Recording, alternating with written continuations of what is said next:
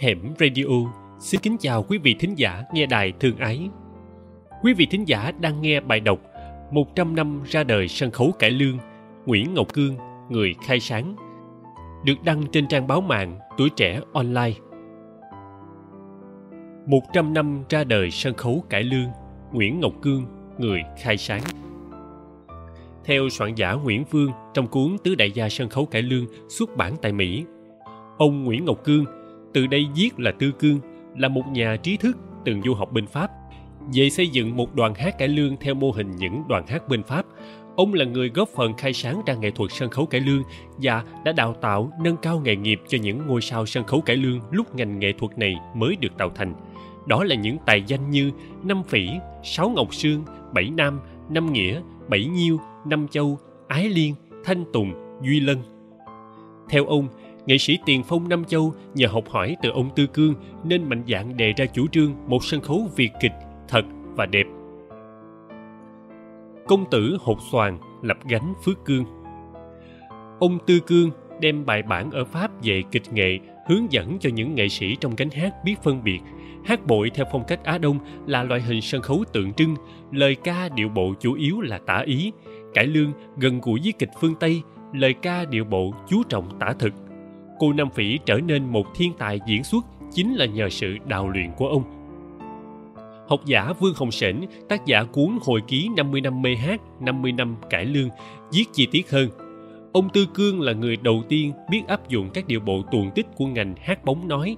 Ông cũng biết phổ biến qua cải lương những gì ông thâu thập được trong tiểu thuyết và tuồng hát Tây ông từng đọc hoặc đi xem diễn. Chính ông vừa rút các tuồng cụp lạc gây cấn của hát bội cải biên qua cải lương, điển hình nhất là tuồng xử án Bàn Quý Phi, khéo phỏng theo tuồng Pháp mà diễn các tuồng xã hội trước tiên như Tứ Đổ Tường, Tơ Dương đến Thác. Ông cũng là người sáng trí, biết và giỏi tài kinh doanh, nên thuở đó Duy gánh ông biết đánh mạnh vào túi tiền khán giả bằng cách bày ra loại thượng hạng một đồng hai mươi cắc, hơn hạng nhất hai mươi cắc bạc và gồm ba hạng ghế gần sân khấu nhất.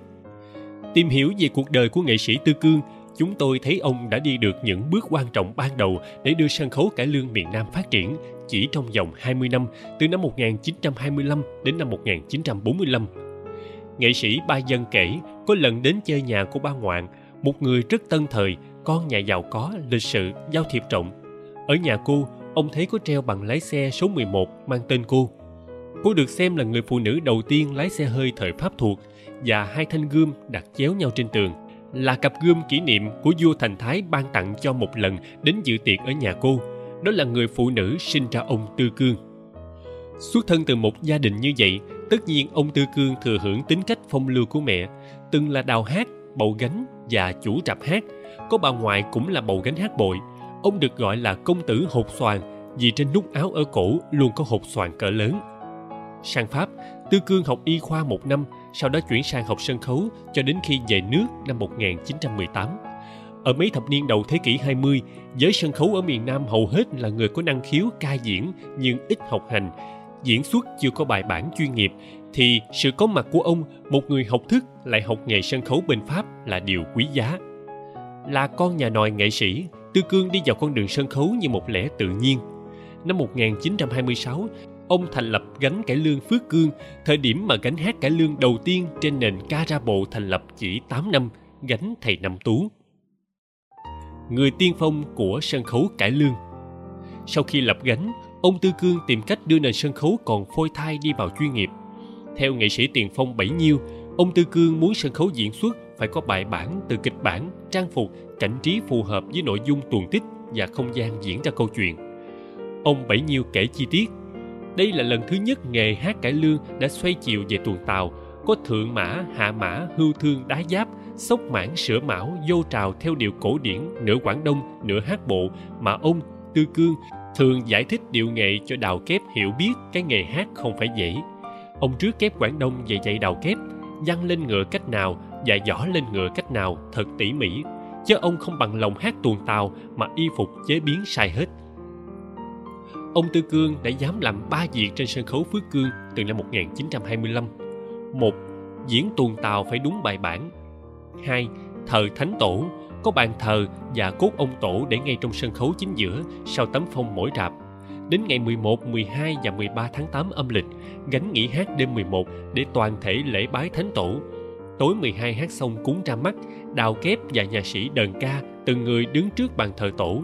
Tối mười ba cho tiền thưởng mỗi người tùy theo chính phụ và cho chơi cờ bạc suốt đêm. ba. Người trong đoàn được trả lương tháng, ăn ngủ có giờ giấc và mỗi ngày đúng chín giờ phải có đủ mặt tập tuồng tại rạp hoặc dưới ghe. Gánh Phước Cương có ghe chạy lớn. Khi lên rạp, Đào Kép phải âu phục cho đàng hoàng, cấm cờ bạc, trừ ngày giỗ tổ và ba ngày Tết, cấm cho dây. Nghệ sĩ Bảy Nhiêu nhìn nhận, đi hát cho gánh Phước Cương thêm một bước hiểu biết chút ít về sân khấu ca hát, biết được cái khó, hết sức khó của nghề hát. Tôi rất say mê tự tìm học hỏi. Ông Hương Anh Kiệt, một ký giả thời Pháp thuộc, đã có dịp dạo chơi với ông Tư Cương một chuyến quanh Sài Gòn năm một nghìn chín trăm bốn mươi tư. Có lẽ đó là chuyến về lại Sài Gòn cuối cùng của ông Tư Cương, vì sau đó ông lại đưa đoàn lưu diễn và mất năm một nghìn chín trăm bốn mươi sáu tại Phan Thiết. Năm một nghìn chín trăm bảy mươi hai, ông Hương Anh Kiệt hồi tưởng lần gặp cuối cùng đó và kể trong một cuốn hồi ký mỏng. Trong chuyến này, ông Tư Cương muốn xem lại bộ mặt sân khấu Sài Gòn lúc ấy ra sao. Bốn năm trước đó, năm một nghìn chín trăm bốn mươi, ông đã viết vở tuồng giả tưởng về Sài Gòn năm một nghìn chín trăm năm mươi do đoàn Phước Cương trình diễn tại rạp Môi Den đường Lê Thánh Tôn. Nội dung là mộng tưởng về sân khấu mười lăm năm sau. Vở này có dàn nhạc và các danh ca sân khấu phụ họa. Trong đó, lần đầu tiên ông lăng xê mốt giọng cổ tân thời khi giọng cổ chưa từng xuất hiện trên sân khấu. Khi đến khu xóm củi bên kia cầu Chà Già, họ xem đoàn tiếng quá của Bầu Trúc Viên diễn tuồng Tàu. Ở đoàn này, tuồng tích do một soạn giả viết tuồng Tàu rất ăn khách là ông Sáu Hải. Bên cạnh đó, họ có các nghệ sĩ như Kép Pô Tấn, Đào Năm Nam thu hút khán giả đến xem rất đông. Tuy nhiên, ông Tư Cương có góc nhìn khác. Soạn giả xứ mình có nhiều người tài như Sáu Hải, nhưng vì trình độ văn hóa còn kém cỏi, không đọc được sách báo hữu ích ngoại quốc như L'Illustration Theatre, thì làm sao khai thác, sáng tạo thêm được những cái hay, cái đẹp mới lạ theo trào lưu tiến hóa của sân khấu quốc tế và xưa nay chỉ quanh quẩn trong phạm vi truyện Tàu, các tuồng và tiểu thuyết được phiên dịch ra Việt ngữ. Hoặc xem để phóng tác bừa bãi thiếu phương pháp và kỹ thuật của một ngòi bút chuyên nghiệp viết tuồng. Có thể thấy ông Tư Cương thật sự nắm bắt được bước đi và những vấn đề đặt ra xung quanh nghệ thuật sân khấu hiện đại. Ông có nhiều suy nghĩ đầy trăn trở và có ý hướng nghiên cứu để tìm hướng đi thích hợp. Tuy nhiên, sự chia sẻ đó không dễ có trong giới nghệ sĩ đương thời, ngoài các nghệ sĩ có học thức như Nam Châu, Năm Nở, Tư Chơi. Theo Hương Anh Kiệt, khi còn sống, ông Tư Cương đã làm một việc quan trọng là xin chính quyền thuộc địa ở Nam Kỳ cho thành lập trường quốc gia âm nhạc và kịch nghệ tại Sài Gòn để đào tạo đội ngũ nghệ sĩ Việt Nam như bên Pháp, và đã được thống đốc Hồ Phen chấp thuận trên nguyên tắc chỉ đợi sự phê chuẩn ngân sách nữa là xong. Các ông Bầu Trúc Viên, các nghệ sĩ Năm Châu, Tư Chơi, Bảy Nhiêu đều đồng ý ủy quyền cho ông Tư Cương thay mặt trong việc xây dựng và quản lý trường khi hình thành trên thực tế. Nhưng hoài bão đó đã không tiến triển vì qua năm sau, ông Tư Cương đã từ giã cõi đời khi nước nhà đang trong cơn loạn lạc. Hình ảnh cha trong ký ức nghệ sĩ Kim Cương. Mất cha khi mới lên tám, cô Kim Cương còn giữ lại chút ký ức sâu đậm về cha mình. Cô nhớ cha luôn bận âu phục lịch sự khi ra ngoài, đặc biệt thường khoác áo tu sơ trắng, đúng như Hương Anh Kiệt mô tả. Ông Tư Cương bận bộ đồ rất lịch lãm với bộ tu so com lê, thắt cà vạt đỏ, mang giày da trắng xám láng bóng, đầu chải riantin, túi áo nhỏ nhét khăn pochette, thoang thoảng mùi nước hoa champagne trông rất sang trọng phong lưu. Kim Cương nhớ đã từng xem bức ảnh cha chụp chung với ba người nữa, trong đó có George Phước mà người ta gọi là Bạch Công Tử. Bức hình ghi chú phía sau: Bốn công tử Sài Gòn. Tên đoàn Phước Cương chính là tên ghép giữa Nguyễn Ngọc Cương và Bạch Công Tử Lê Công Phước khi hai người chung nhau lập gánh trong vòng một năm. Sau hai đời vợ là nghệ sĩ Năm Nhỏ và nghệ sĩ Năm Phỉ, ông kết duyên với nghệ sĩ Bảy Nam khi đã lớn tuổi. Hơn bốn mươi tuổi, ông mới có cô con gái đầu tiên nên rất thương yêu. Kim Cương nhớ những lần bị nóng sốt hồi nhỏ, ông sốt ruột mướn xích lô, lên xe ngồi ôm con cho chạy cả đêm ngoài đường để con hạ sốt. Lên sân khấu lúc chỉ dăm tuổi, bé Kim Cương biết là vai diễn con nít thường xuất hiện cuối tuồng sau những màn Đào Kép quen nhau, yêu thương, cưới nhau rồi con cái mới xuất hiện. Ban ngày, cô ham chơi không ngủ trưa, đến tối làm mặt xong là lủi vào một góc khuất để ngủ. Cha cô biết tính con, đi tìm, cho ăn hay uống sữa cho tỉnh, rồi bồng đến bàn thờ tổ, đốt nhang, xá rồi mới vô diễn. Đất diễn của đoàn là miền Trung và miền Tây. Về miền Tây đi ghe, còn ra Trung đi xe lửa. Đêm có trăng không diễn, các cô chú lên mua ghe chơi bài, uống trà ăn bánh ngọt ca hát. Kim Cương nằm gọn trong lòng cha nghe đàn hát, giữa trăng thanh gió mát, chất lãng mạn thấm dần vào tâm hồn của cô từ lúc ấy. Cô nhớ những lần trước khi mở màn, khách chưa đến, ông Tư Cương đi một vòng quan sát các hàng ghế xem có sạch sẽ hay không. Ông dẫn cô đi cùng, chỉ vào những chữ cái ở ghế đầu hàng, dạy con đọc từng chữ rồi tập ghép dần tên của mình. Kim Cương học chữ từ cách rất riêng của con nhà sân khấu. Một câu chuyện do má Bảy Nam kể, khi đoàn đến diễn ở Tu Răng, Đà Nẵng, vợ chồng viên chánh án có máu mặt ở trong tỉnh, rất quý nghệ sĩ nên mời ông bà Tư Cương, Bảy Nam về nghỉ ở nhà trong suốt thời gian diễn, nhường hẳn phòng ngủ của mình cho khách quý. Đến ngày chuẩn bị rời đi, bà Bảy Nam bị mất tờ giấy bạc bộ lư một trăm đồng, hốt hoảng định báo với chủ nhà thì ông Tư Cương ngăn lại, không được nói, giữ tiền bạc được hay không là phần của mình, tình nghĩa của người ta đối với mình quý hơn, mình không được để mất. Nửa tháng sau, ông bà chánh án thấy con trai tiêu xài dung dít nên truy hỏi và biết con đã làm bậy. Hai ông bà lập tức bao xe chạy đi tìm đoàn hát. Lúc đó đoàn đã qua tỉnh khác cách vài trăm cây số, nhưng họ vẫn tìm được để nhận lỗi và xin hoàn lại tiền. Đây là câu chuyện mẹ kể mà nghệ sĩ Kim Cương khắc sâu trong lòng về tinh thần trượng nghĩa của cả hai phía và rất tự hào về cách cư xử của cha mình. Chuyện ông Tư Cương mất trong khốn khổ, bị chủ rạp hát ở Phan Thiết hắt hủi lúc hấp hối là nỗi ám ảnh lớn đối với nghệ sĩ Kim Cương mãi sau này. Gia đình giàu có, học y khoa nhưng bỏ hết để theo nghề sân khấu. Cả đời hy sinh cho sân khấu nhưng xin chết ở sân khấu cũng không được. Nghĩ lại cô cảm thấy kinh sợ cho sự éo le và bạc bẽo của nghiệp diễn qua cuộc đời của cha mình.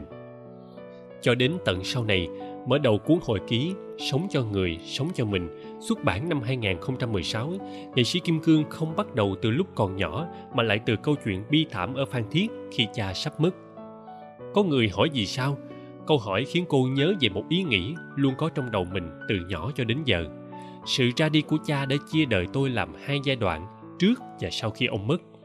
Sau tuổi lên tám, mọi hạnh phúc đến với tôi đều không toàn vẹn khi không còn bóng dáng người cha thương yêu. Tuy vậy, tôi đã có thời gian hạnh phúc dù rất ngắn ngủi khi còn cha, đủ để tạo những dấu ấn làm nên con người Kim Cương. Chơi hết mình trên đất Bắc. Năm một nghìn chín trăm ba mươi hai, sau khi dự đấu xảo tại Paris năm một nghìn chín trăm ba mươi mốt trở về, gánh Phước Cương liền mở cuộc lưu diễn xa ở Trung và Bắc Việt. Nhờ tiếng tăm đã dự cuộc đấu xảo tại Pháp năm trước nên đoàn được khán giả nô nức ủng hộ suốt dọc đường từ Sài Gòn ra Hà Nội. Trong mười lăm đêm liền tại phòng hòa nhạc Bờ Hồ không đêm nào còn chỗ trống. Đoàn diễn đi diễn lại ba tuần, Phụng Nghi Đình, Xử Án Bàn Quý Phi và Áo Người Quân Tử. Báo chí Bắc Hà lúc bấy giờ đã phỏng vấn các nghệ sĩ trong đoàn như Bảy Nhiêu, Năm Phỉ, Tám Danh. Nhiều khán giả ái mộ mỗi đêm đứng chực ở hậu trường chờ giảng hát để xem mắt cho được các nghệ sĩ của đoàn. Năm một nghìn chín trăm ba mươi hai, đoàn Phước Cương lại Trung, Bắc Du lần nữa. Lần này đoàn mang theo nhiều tuồng xã hội và vẫn được khán giả miền ngoài hoan nghênh. Thời ấy, khán giả Trung Bắc khoái nhất là bài Sàn Xê. Mỗi lần diễn viên trên sân khấu vô bài là được khán giả vỗ tay gần dở rạp, giống như hoan nghênh bản giọng cổ sau này. Trong thời gian Phước Cương lưu diễn tại Hà Nội thì gánh Trần Đắc cũng ra đó. Gánh này gồm các nghệ sĩ gạo cội miền Nam lúc đó như các cô Phùng Há, Tư Sang, Năm Kim Thoa và các nam nghệ sĩ Năm Châu, Tư Út, Từ Anh, Tư Chơi. Hai đoàn gặp nhau vào một đêm thứ Bảy nhằm tháng sáu dương lịch. Gánh Trần Đắc tung ra dở chủ lực Tội Của Ai. Đoàn Phước Cương đối phó bằng dở Tơ Dương Đến Thác, đã diễn đi diễn lại nhiều lần tại Hà Thành. ba giờ chiều, bên Trần Đắc đã hết vé. Đoàn diễn tại rạp Trung Quốc, Hàng Bạc. Gánh Phước Cương diễn tại nhà hát lớn. Ông bầu Phước Cương tung chiến thuật lạ lạ cho đi trao bằng một chiếc xe tang do cặp ngựa Bắc Thảo kéo. Đêm nay sân khấu Phước Cương có xe tang của Trà Qua Nữ, cô Năm Phỉ và Trường Đua Ngựa.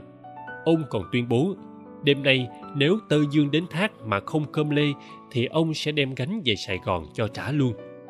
Đến năm giờ chiều, khán giả kéo đến nhà hát lớn, lớp trong lớp ngoài chen nhau mua vé.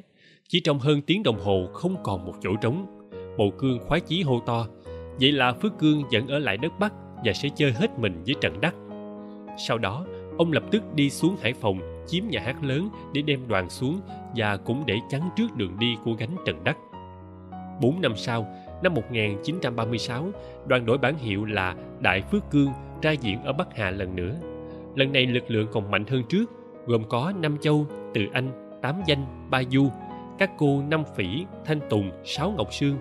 Đoàn ra Hà Nội diễn dở chủ lực Túy Hoa Dương Nữ của Nguyễn Thành Châu, tức Năm Châu, phóng tác theo Marie Tudor của đại văn hào Pháp Victor Hugo, được khán giả Trung Bắc hoan nghênh nhiệt liệt.